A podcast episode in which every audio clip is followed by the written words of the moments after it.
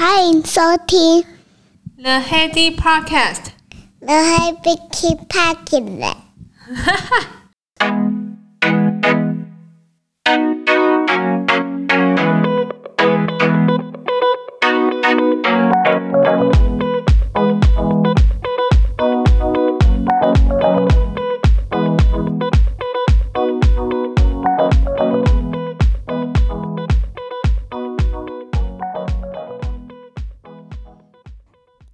欢迎回到 The Heady Podcast。我刚从台北生技展回来，呃，今天录音到应该是第三天，明天是最后一天，让你们听听看现场的实况转播。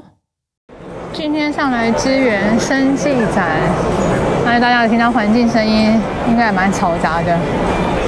然后大家摊位的大小 size 跟呈现，今年好像跟往年也没什么太大的差异。哎，不过我觉得一个很重要的是灯光跟颜色，因为像我们的展会的灯光，光是一排就有五个五个五个投射灯在单一面，那有的只有两个，那显得就比较暗淡很多。我觉得这个是亮度就有明显有感。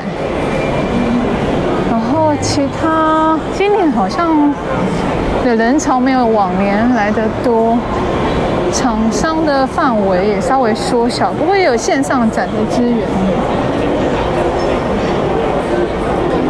来看看还有什么特别的啊？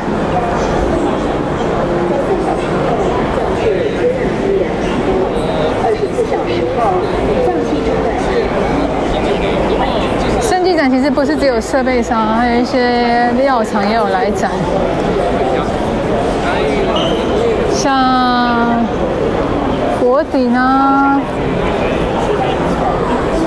国光生物设计啊、耀华、台康，这些是做 CDMO 代工。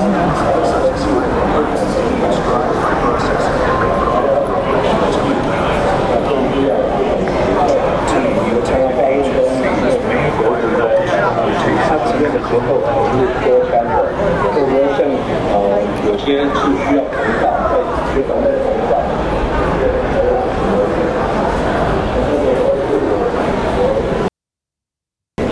刚刚遇到客户的熟人，拿了个口罩礼赠品。哎，礼赠品其实也是一个大学问啊。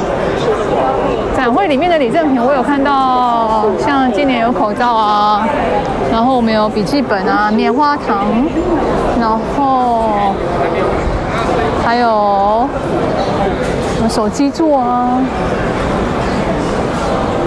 玻璃杯，我觉得玻璃杯真的蛮看人的，因为大家杯子应该蛮多的。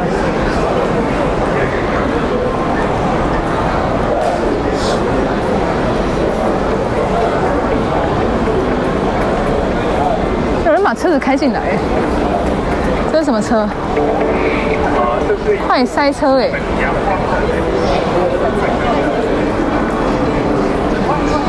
很应景哎，快塞车，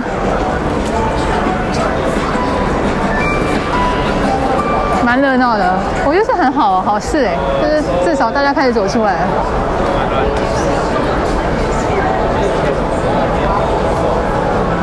真的，我跟你讲，黄灯不行，要白光，然后要多展一点。一个立面，一个平面，大概要五六盏，才能够吸引到人的目光。我觉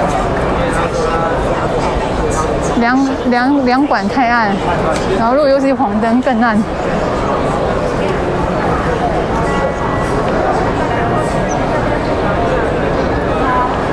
好，刚刚经过业界，现在有学术界，学校也会来展。我觉得是四楼的状况，一楼的美容展应该是更热闹。我觉得，不过大家现在就是本来生技展七月，后来到十一月有延后，因为疫情延后。可是，而且它刚好十一月又刚好碰上一，我觉得那个一楼的生技展应该有被影响到。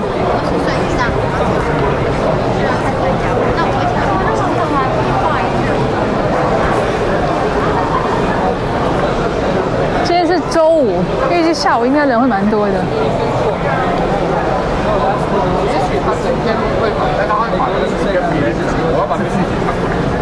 老师说我这边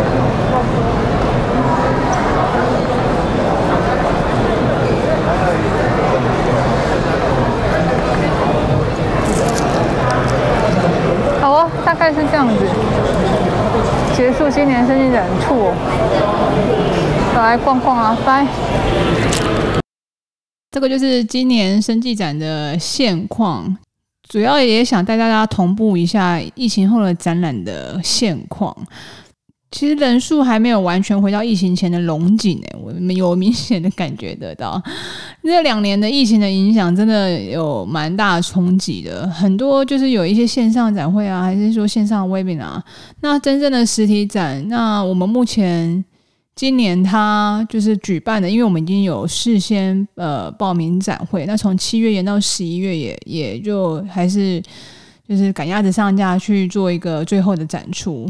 那展出期间，其实我觉得就像刚刚讲的啊，其实我我很明显感觉到，就是现在疫情后的人数，展出人数的回回笼率，的确没有像疫情前来的人数这么多。目前大家也就是可能在慢慢适应，就是疫情后的展览的一些市场状况，也各家厂商我想应该也都在观望。今年的确人流数没有像往年这么多。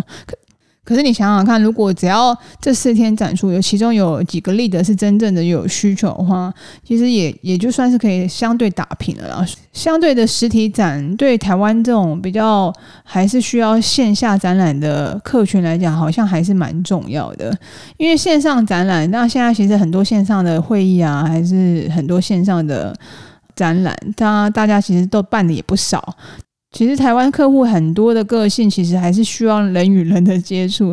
就是你实际去跟他介绍啊，你实际去把那个机器搬到他面前，大概讲一下，说这个大概作用怎么样，那个临场感跟实体感会比较有感觉一点。我觉得台湾客户好像还是大部分是这样子的。的特性啊，因为像美国，它可能已经习惯，就是土地这么大，然后所有的展览也都很远，大部分的人已经习惯，可能没有看到实体的机器，或者是说，他要真的要看实体机器的话，就是参加就是各个厂商的一些 demo 的 tour。嗯，每个国家的国情不太一样，台湾目前实体展，我觉得好像还是有某种程度的基本面的需求。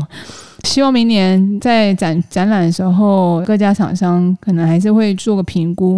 不过我大胆预测，这样子的生技展的模式啊，未来五年，我觉得各家厂商挨归挨，可是还是会乖乖的，就是参加每年的年度的生技的展览。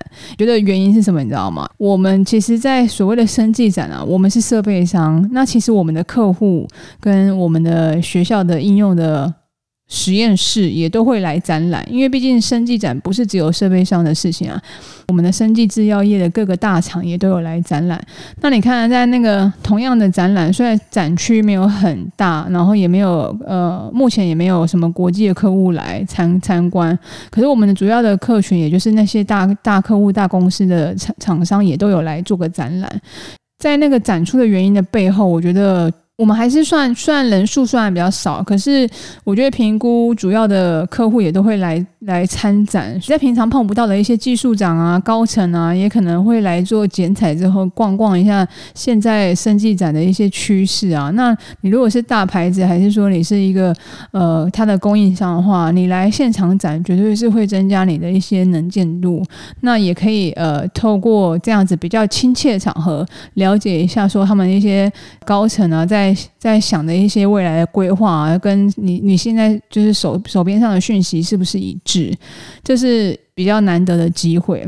可是相同的哦，就是这是台湾的习惯。我们有问到我们老板啊，新加坡的主管啊，那他说新加坡也不太参加呃这样这一类型的商业展览，因为其实新加坡去。参展的都也都是这样子的供应商大会，就比较不像是还有 U 社会也一起来参展啊，所以他们觉得效益不大。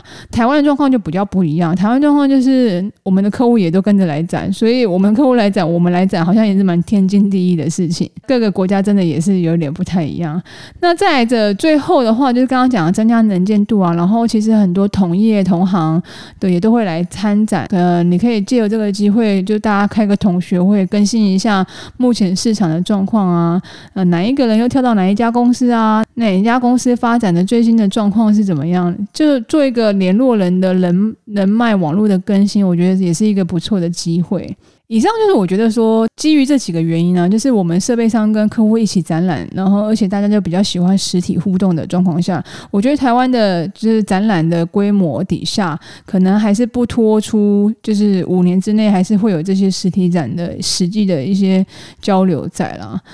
再来就来讨论一下展场的布置，我是个。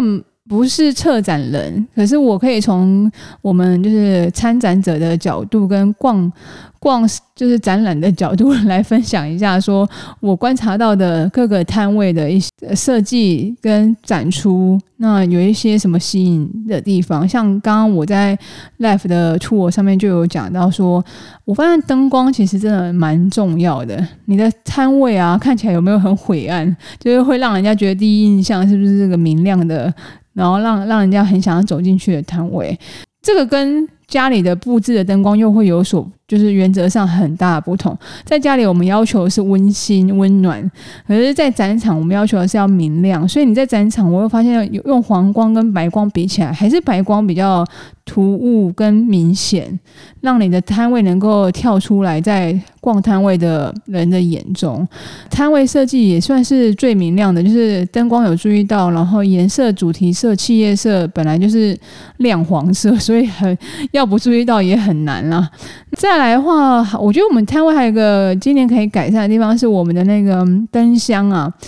呃，设的蛮高的。以女生的角度来讲，可能经过都不会注意到上面有个灯箱。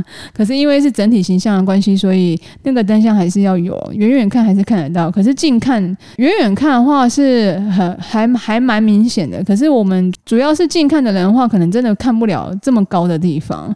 所以你要展展览的东西，必须要是客户视角，就是女生要一百五十八公分到男生一百八十公分的的这个客户视角，把你的产品。跟你想要表达的事情，在那个区间表现出来，我觉得这个是蛮重要的。展览的展场的布置，大概我观察到，主要就是这样的差别。那大小来讲的话，只能看各家预算。主要来讲的话，其实设计的太宽阔，然后里面的很多艺术的装置，比如说是英文字母的座位那些。实际上真的不太好应用，那 你就倒不如是中规中矩的四方啊，然后有有一些会客桌啊，那这些设计上面感觉好像就比较实用一些。那讲完展场评估的布置之外，我我另外分享一个我观察到的那个礼赠品的小物。礼赠品小物在今年来讲，可能是因为疫情后有关系吧，就很多是跟防疫相关有关系的，像口罩啊、携带的酒精喷。那另外就是可能比较常见的笔记本啊、手机座。那今年我们有做棉花糖，就是请去定做企业色棉花糖。展场小物也是一个展现出这个公司它对礼赠品的一些就是心意跟设计。好像大部分都不脱出这几个应用品项，倒是展场小物这一块啊。之前我有看到一个新闻，不过那比较偏向民生用品、时尚产业，就是它可以送一些真的很吸引人而且很实用的东西，像那个 Vogue，它每年都会举办年度的晚会啊，会邀请各个贵宾，然后来参加他们公司自己办的活动。我觉得这个其实产出跟公关。运用手法也蛮特别的，他那个就有说，其实他会在展出之前把那个礼赠品先寄到客户手中，让客户可以呃先预先看到说今年咱，今年的晚会提供呃一些礼赠品，那这人都还蛮大方的哦，比如说刮胡刀啊。然后电动牙刷啊，还是当期的杂志、香水，你想想看，你打开那个东西啊，你如果是真的是非常吸引人的一些礼赠品的话，一定会有部分的明星，还是说部分的 KOL 上传到他的社群平台，那他们的粉丝也都会直接看到，就会又觉得说，哎，这个东西好像很好用，就可以促进。那个整个买气的销售，所以他们给这种礼赠品都还蛮大方的，不会说像我们，因为其实我们会送礼赠品，会常常会送到一些瓶颈在。因为企业 logo 来讲，以我们其实对于自己企业品牌有认同的自己的供应商、自己的牌子，一定会觉得，诶，这个 logo 很不错啊。可是，一般民众还是一般的 user 比较不会说很偏，除非是超级信徒，要不然其实也不会很偏到说所有东西都想要拿我们的 logo，因为我们的呃品牌形象不是像那种 Apple 啊这种民生消费品的的感觉。在实际使用上，商务上面的礼赠品其实呃好像也蛮局限的。倒是我刚刚讲那些民生用品，好像就可以就很多变化，然后在展会上面的礼赠品就可以做得很花俏，然后很时尚，很吸引人使用。那在这种商商务场合，势必要印上那个品牌 logo 的时候，呃，真的就呃很考虑到实用性。像之前有 USB 啊，那现在的呃手机座啊。还是桌历，这些是免不了，当然每年都会有。那这些礼赠品就是蛮中规中矩的啦，跟一些时尚民生产业真的是相较起来是真的蛮大不同。倒是之前有有有一年有一个厂商有推出那个小熊冰箱上面的磁铁小熊，因为很多实验室上面都会有那个冰柜嘛。负八十还是负二十？那个冰柜其实都是磁铁，可以吸得上去的。然后他就把那个小熊、小羊做得很可爱。那很多就是很多研究助理就是蛮年轻的，那他就会觉得说啊，这个礼赠品就是很精致、很可爱，刚好也可以在实验室上面做一个摆放。因为他因为他也不会带回去嘛，这种东西一定是放在实验室跟公司用。那相对实用性跟美观性跟可爱度，就我觉得是一个受欢迎的最大的指标。最近的 Costco 也是啊，Costco 不是有一个闹出一个新闻，是说好像只针对新会员送那个可超可爱的小熊，就会员好像没有，就 闹闹上新闻说什么不太公平啊，就是欺负旧旧客户啊，然后都只照顾新客户。所以这这一点送礼的艺术，其实标准也都要。拿捏的蛮好的，他客户想要你就给他就好了。其实那个礼赠品其实也不花公司多少钱。你既然都有做礼赠品的预算，其实送的对象如果客户真的有兴趣想要的话，那也是帮你宣传你们的公司的产品啊。就今年来说，其实也算是一个疫情后的开端啊。那我们就再观察一下，就是往往后的几个年度的生技展的热络状况。那这比较这个展览比较偏向商务国内形态，比较没有不是比较不是会国际客参参展的。那同一天，其实我们同一个展期，在一楼有所谓的生技美容展，对面有国际旅展。那那个其实热度相相对起来就是实用很多。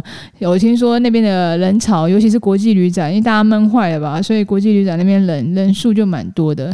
美容展我觉得就蛮吃亏的，因为它从七月。本来是要偷跑今年的订单，就没想到就是也拖到十一月来。十一月就是跟一一购物节线上购物比起来，就是大家线上购物买一买就好，还还特地来展会做什么，所以就显得相对的就是买气很冷清。以上给大家做参考喽。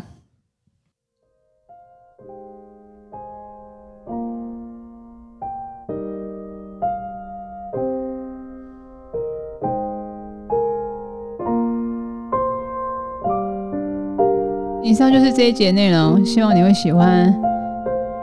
那我们下周见啦！